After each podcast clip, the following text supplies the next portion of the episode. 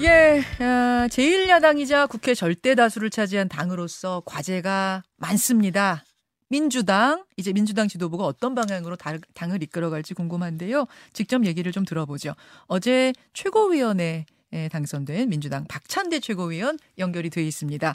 아, 박찬대 최고위원님 안녕하세요. 예, 안녕하세요. 박찬대입니다. 축하드립니다. 예, 감사합니다.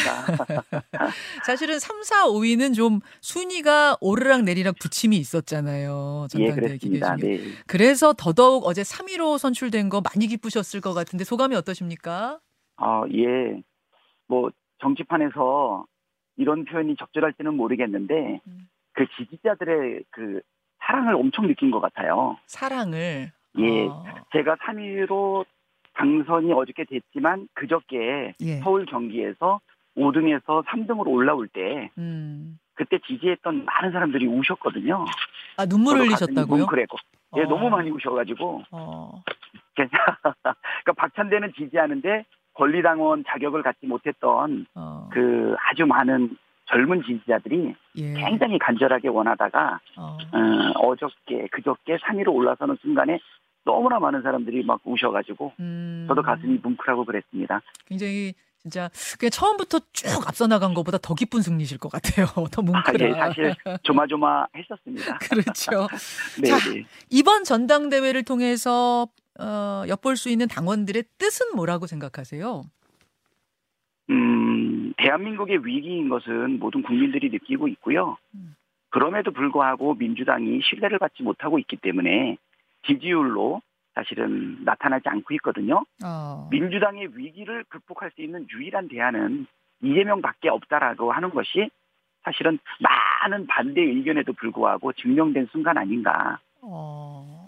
민주당의 이재명... 위기를 극복할 해결할 네. 사람은 이재명밖에 없다는 것을 증명하는 전당대회였다. 예, 그렇습니다. 사실 이재명이 전당대회에 나올 때만 해도 예.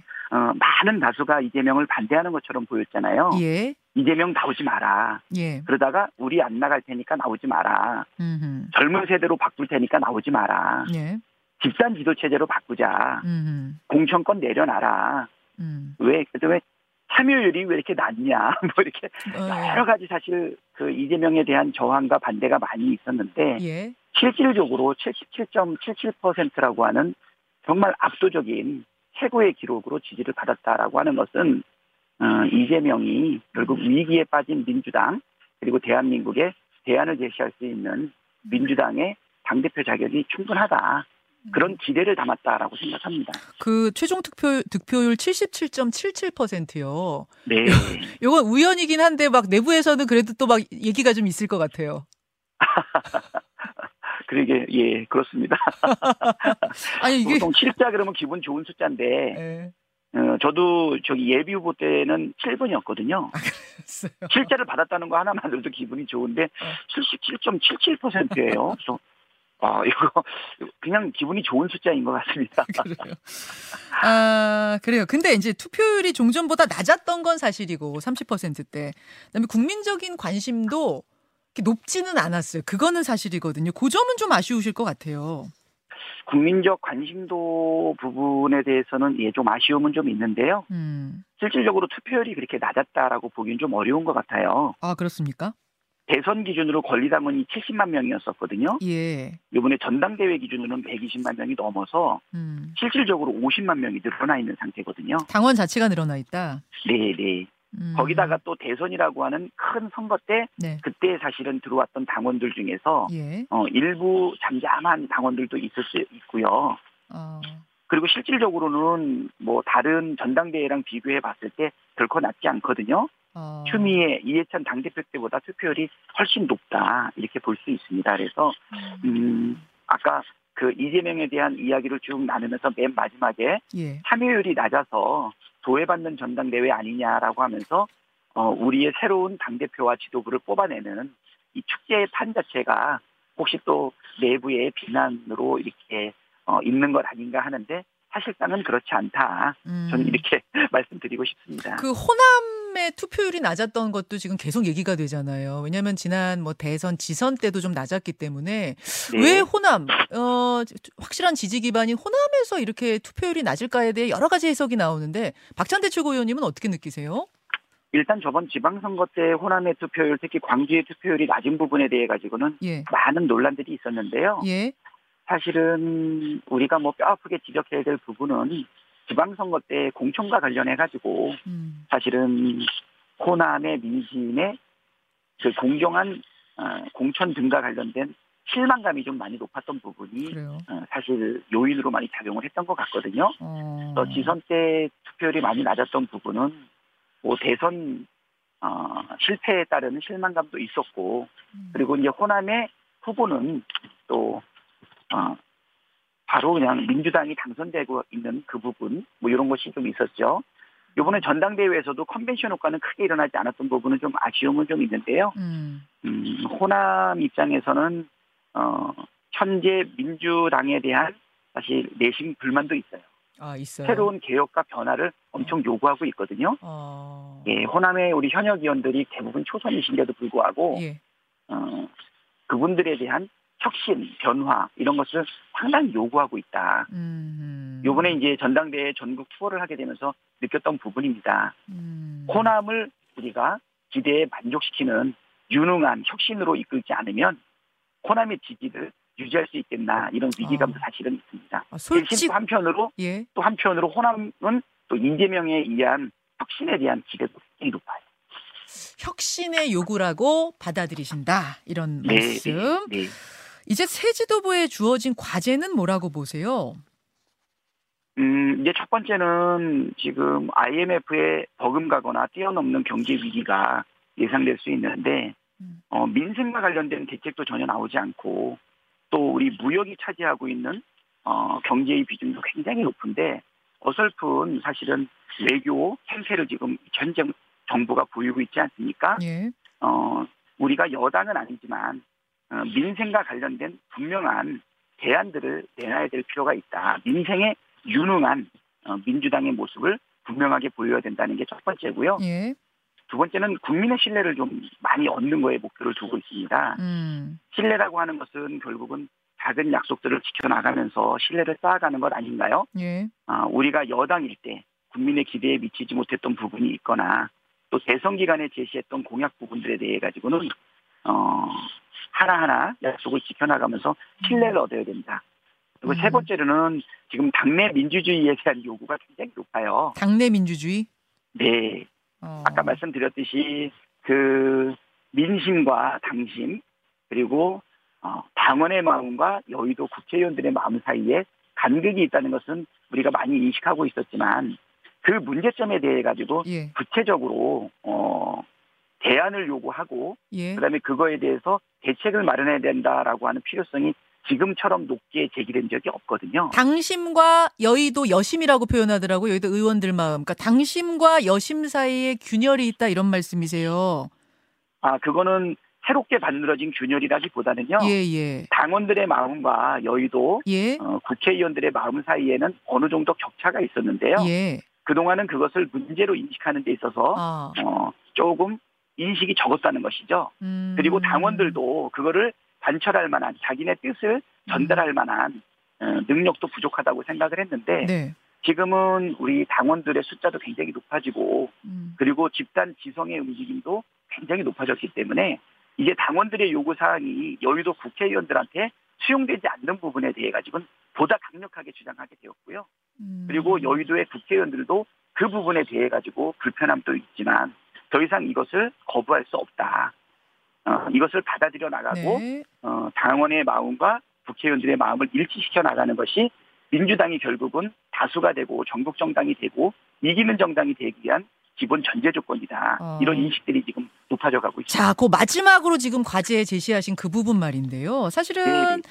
아, 당원 개정 이야기가 전당대회 중에 있었잖아요. 그 중에 이제 14조 1항을 신설하는 문제. 그게 뭐였냐면 전당원 투표를 당의 최고 의결 기구로 하자는 그 부분. 음. 그 이야기가 논의가 됐고 이게 표결에 붙여졌습니다만 일단 부결된 상태인데 그럼 네네. 이걸 다시 추진해야 된다고 보세요? 그거는 저는 필요하다고 봅니다. 근데 저번에 부결됐던 내용은 예. 사실 충분한 수기 과정이 없었어요. 어. 어 전략기획위원장하고 말씀을 나눠봤는데 예. 어, 이것이 좀 급작스럽게 나왔던 계기는 뭐냐 했더니 음. 새로운 지도부가 들어서기 전에 당원의 그 요구사항 아까 말했듯이 예. 당원들이 생각하는 부분이 왜 여의도에 온전히 전달되지 않느냐 예. 현역 국회의원을 중심으로 그것도 주류나 다선 국회의원을 중심으로 이루어지고 있는 생각들이 마치 민주당 전체의 생각과 동일하다고 생각하는 부분에 대해서 이견을 가지고 있는 당원들의 목소리 어떻게 음. 반영할 것이냐라고 하는 부분에 대한 사실은 필요성을 느꼈기 때문에 급하게 제안을 했는데 네. 수기 과정이 부족했고 예, 예. 또 프로세스 자체가 사실 좀 서둘렀다라고 하는 부분이 인정이 된 것 같고요. 그럼 박 의원님 이거를 네. 언제 다시 좀 이거를 어, 표결에 붙여서 만드실 생각이세요? 언제 해야 된다고 생각하세요? 좀 서둘러야 된다고 생각하세요? 아, 아주 서둘러서 할 내용이라기보다는 예. 모두가 인식을 하고 있기 때문에 어. 어, 이 부분에 대한 사실 수기 과정을 거쳐야 될 것 같아요. 예. 왜냐하면 최고 의결 기구로서의 위치 매김을 하는 것이다 보니까 예, 예. 어, 우리 국회의원들의 이야기도 들어야 될 거고 예. 원로들의 얘기도 들어야 될 거고요. 음. 그리고 당원들의 얘기도 들어야 될 거라고 보입니다. 음. 지금 여의도의 목소리 그러니까 우리 민주당 내에서도 현역 국회의원 다선을 중심으로 해서 또는 주류를 중심으로 해서 네. 이루어졌던 이 이야기들이 예. 이제는 좀 더 많이 권한과 발언의 기회가 퍼져야 되지 않느냐. 그래서 저는 알겠습니다. 초기를 해서 서두르지 않되 예, 그래도 신속하게 아. 어, 거쳐 나가야 되지 않겠나 생각합니다. 근데 이제 소수의 강성당원 위주로 그렇게 되면 당이 운영되는 거 아니냐 이 걱정하시는 분들이 있고 가뜩이나 지금 뭐 당 대표나 최고위원이 어, 한 목소리를 내는 쪽으로 이른바 이제 친명계가 다수를 차지하는 거의 다를 차지하는 분포가 된 상태에서 이것마저 어, 이렇게 최고 의결 기구가 되고 나면 당이 너무 일색으로 가지 않겠느냐 이런 우려하세요.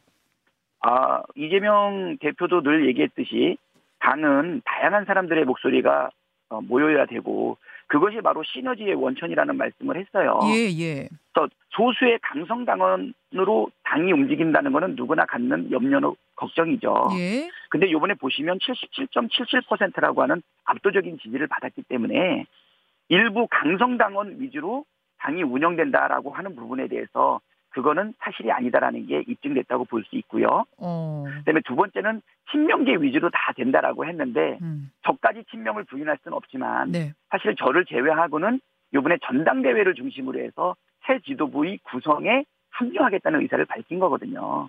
음. 정청래 의원, 서용교 의원, 장경태 의원 그리고 박찬대가 친명계로 분류가 되어 있지만 네.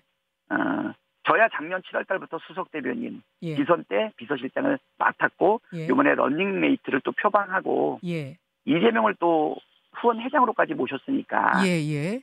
그렇지만 나머지 세 분들을 친명으로 얘기한다기보다는요. 아 친명 아니세요 그분들? 정... 아니죠. 아니에요? 친명으로 억지로 이렇게 갈라치기 할 부분이 없다는 거죠. 왜냐하면 어... 새로운 지도부를 구성하는 데 있어서 예. 유일한 대안인 이재명을 인정하고 이재명과 힘을 합쳐서 어. 새로운 민주당 위기의 민주당을 예. 구하겠다라고 해서 알겠습니다. 합쳐진 거다. 알겠습니다. 자, 한 1분 정도 남았는데요.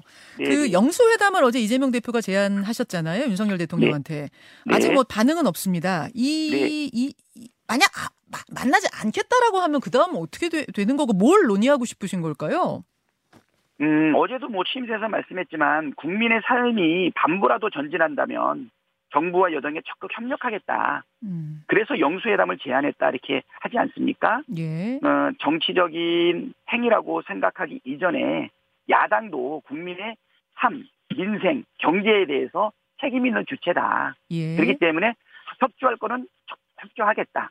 예를 들어서 지금 정부 여당 윤석열 정부가 지금 이 위기의 민생과 관련해서 음. 사실 뾰족한 대안을 어떤 거 하나도 내놓지 못하지 않았습니까? 아. 그렇기 때문에 우리가 너, 너희가 열심히 하려고 하면 정부가 열심히 하려고 하면 음. 최선을 다해서 도울 의사가 충분히 있다라고 하는 것을 표명했다 이렇게 음. 말씀드릴 수 있습니다. 받으실까요, 윤석열 대통령이? 음, 국민을 생각한다면 받으셔야 되지 않을까 싶습니다. 알겠습니다. 여기까지 오늘 말씀 듣죠. 다시 한번 축하드립니다.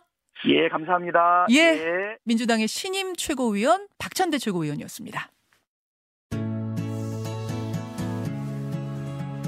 김현정의 뉴스쇼는 시청자 여러분의 참여를 기다립니다.